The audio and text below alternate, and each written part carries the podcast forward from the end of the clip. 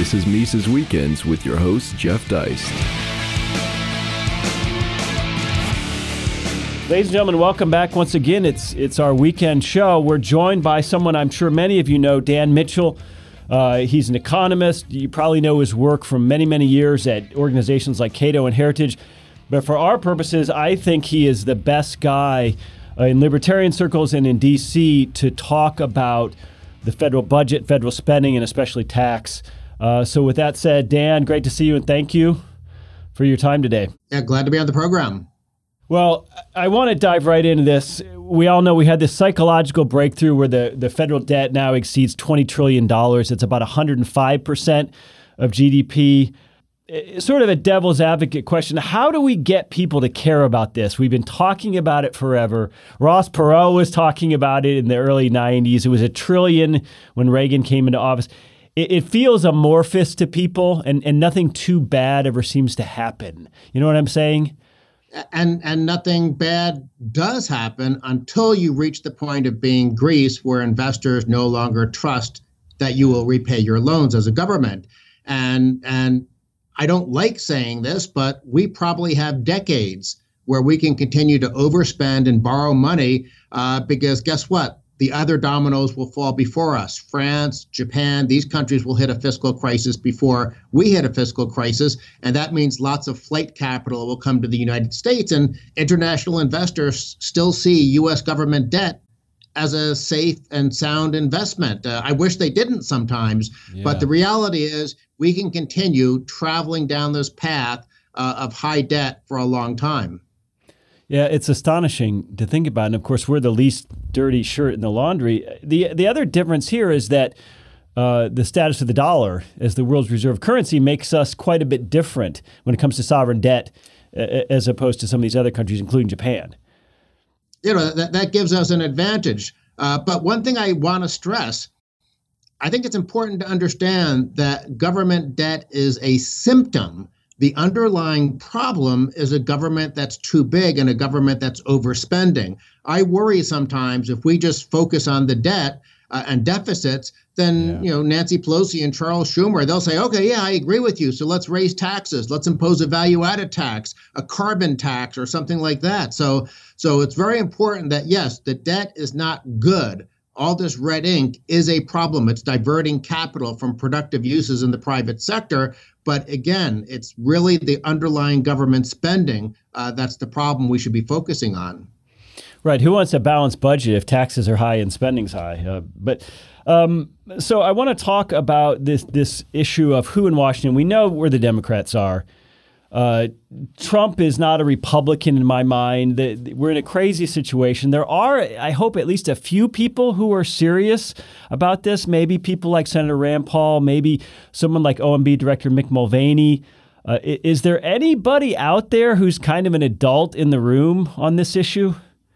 Well, the problem is without strong leadership from the White House, yeah. I don't think you can expect Congress to just by itself uh, produce good legislation. And I say that, you know, for with frustration because for years uh, the House of Representatives would uh, pass these so-called Ryan budgets that had genuine reform of Medicaid and Medicare, uh, you know, good caps on discretionary spending. They really were. I mean, maybe by our libertarian standards, they weren't that great, but by Washington standards, they were really good budget plans. And then when the Senate went into Republican hands in 2014, they even passed uh, budget resolutions that were pretty good. So the underlying theory was, oh, well, just get a Republican in the White House and we can actually solve or at least address a, a very big chunk of our long run fiscal problem. Uh, but Trump, Trump is a bit of a populist. He doesn't really seem to have any uh, uh strong intention of dealing with entitlements. And then, of course,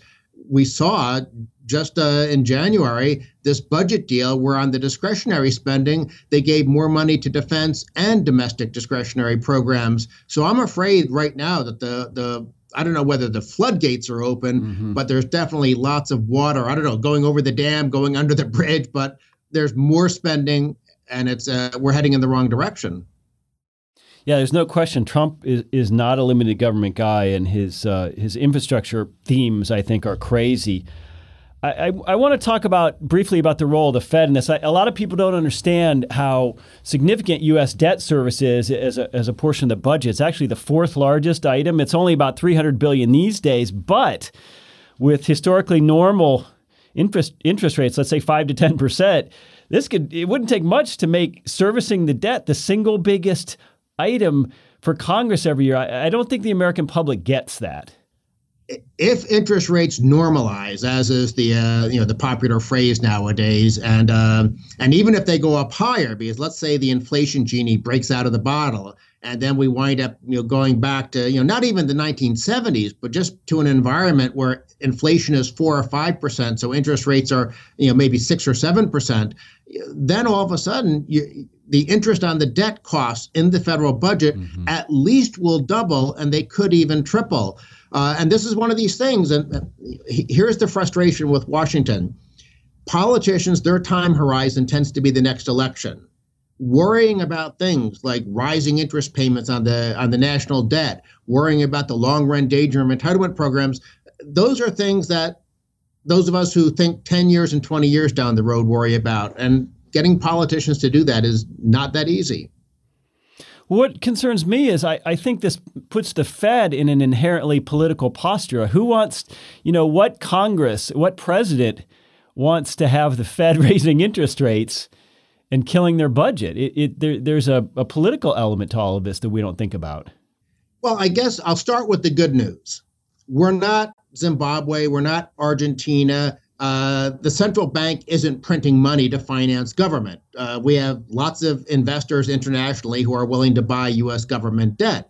Uh, but at some point in time, could that happen? I mean, I don't like a lot of what the Fed does because they're playing Keynesian monetary policy, but they're not. Again, they're not printing money to finance the budget. So there, it's it's two separate things that we have to worry about. One we have to worry about right now, i.e., the Keynesian monetary policy, and the second thing to worry about is the long run, which is will we get to a point where, like the European Central Bank is basically propping up uh, the welfare states of Italy and Greece by buying up all their dodgy debt?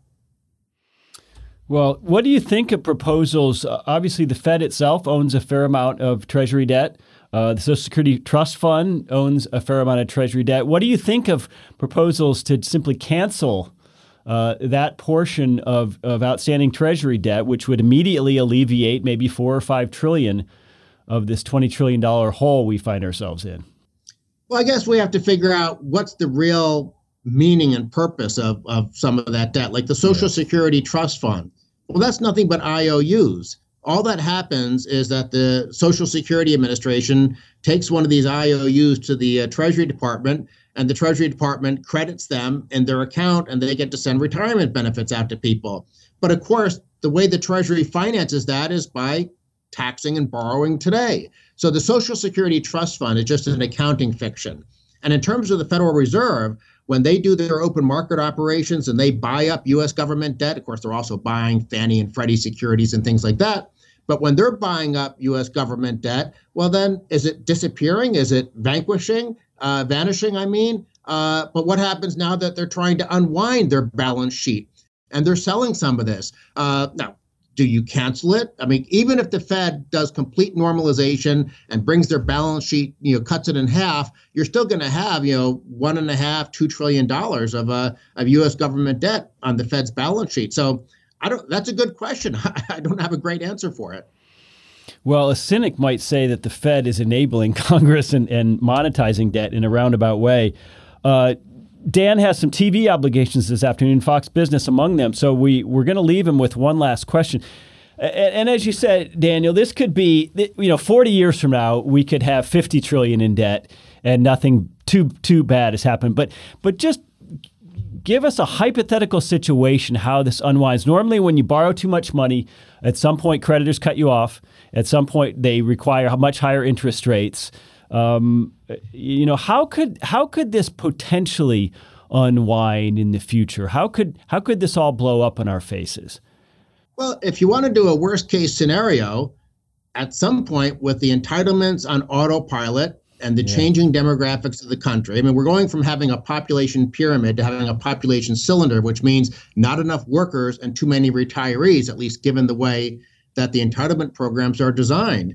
And you can keep borrowing and you can keep borrowing and you can keep borrowing until that fateful day occurs. And all of a sudden, investors are looking around at each other and saying, wait, do we trust Uncle Sam to pay us back? And again, as I said at the top of the program, you know, I, I think unfortunately we have decades before that point arrives simply because other countries are in even worse shape than we are. But that doesn't mean that it won't come to bite us sooner or later. And that's why it's so important to try to deal with this overspending problem today so we don't have that kind of Greek style crisis in the future. Well, how about we treat treasury owners like uh, Iceland treated some of its sovereign debt holders and give them a little haircut? In other words, why should it be 100% risk free to buy uh, government debt of any country? Well, that's ultimately what we may wind up with a default. There was a, a de facto default with Greece. Uh, and and again, you know, if it happens in the U.S. and when it happens, because you know, God knows I'm not capable of making a good prediction on it. But when that happens in the U.S., uh, we probably will do a haircut instead of full full scale default. But believe me, when that happens, it's going to be very difficult for the U.S. government to borrow more money because interest rates are going to spike up because of the mm-hmm. uncertainty on whether the U.S. will either repay or fully repay. Well, it's an almost unbelievable situation. If you're interested in tax and budget, please follow Daniel J. Mitchell at Daniel J. Mitchell on Twitter. He's the best guy in DC working in this area. And sometimes it's a bit dry, it's a bit technical, nuts and bolts, but it's so important for our future and obviously our kids' future. Dan J. Mitchell, thank you so much. Have a great weekend, ladies and gentlemen. Subscribe to Mises Weekends via iTunes U, Stitcher, and SoundCloud, or listen on Mises.org and YouTube.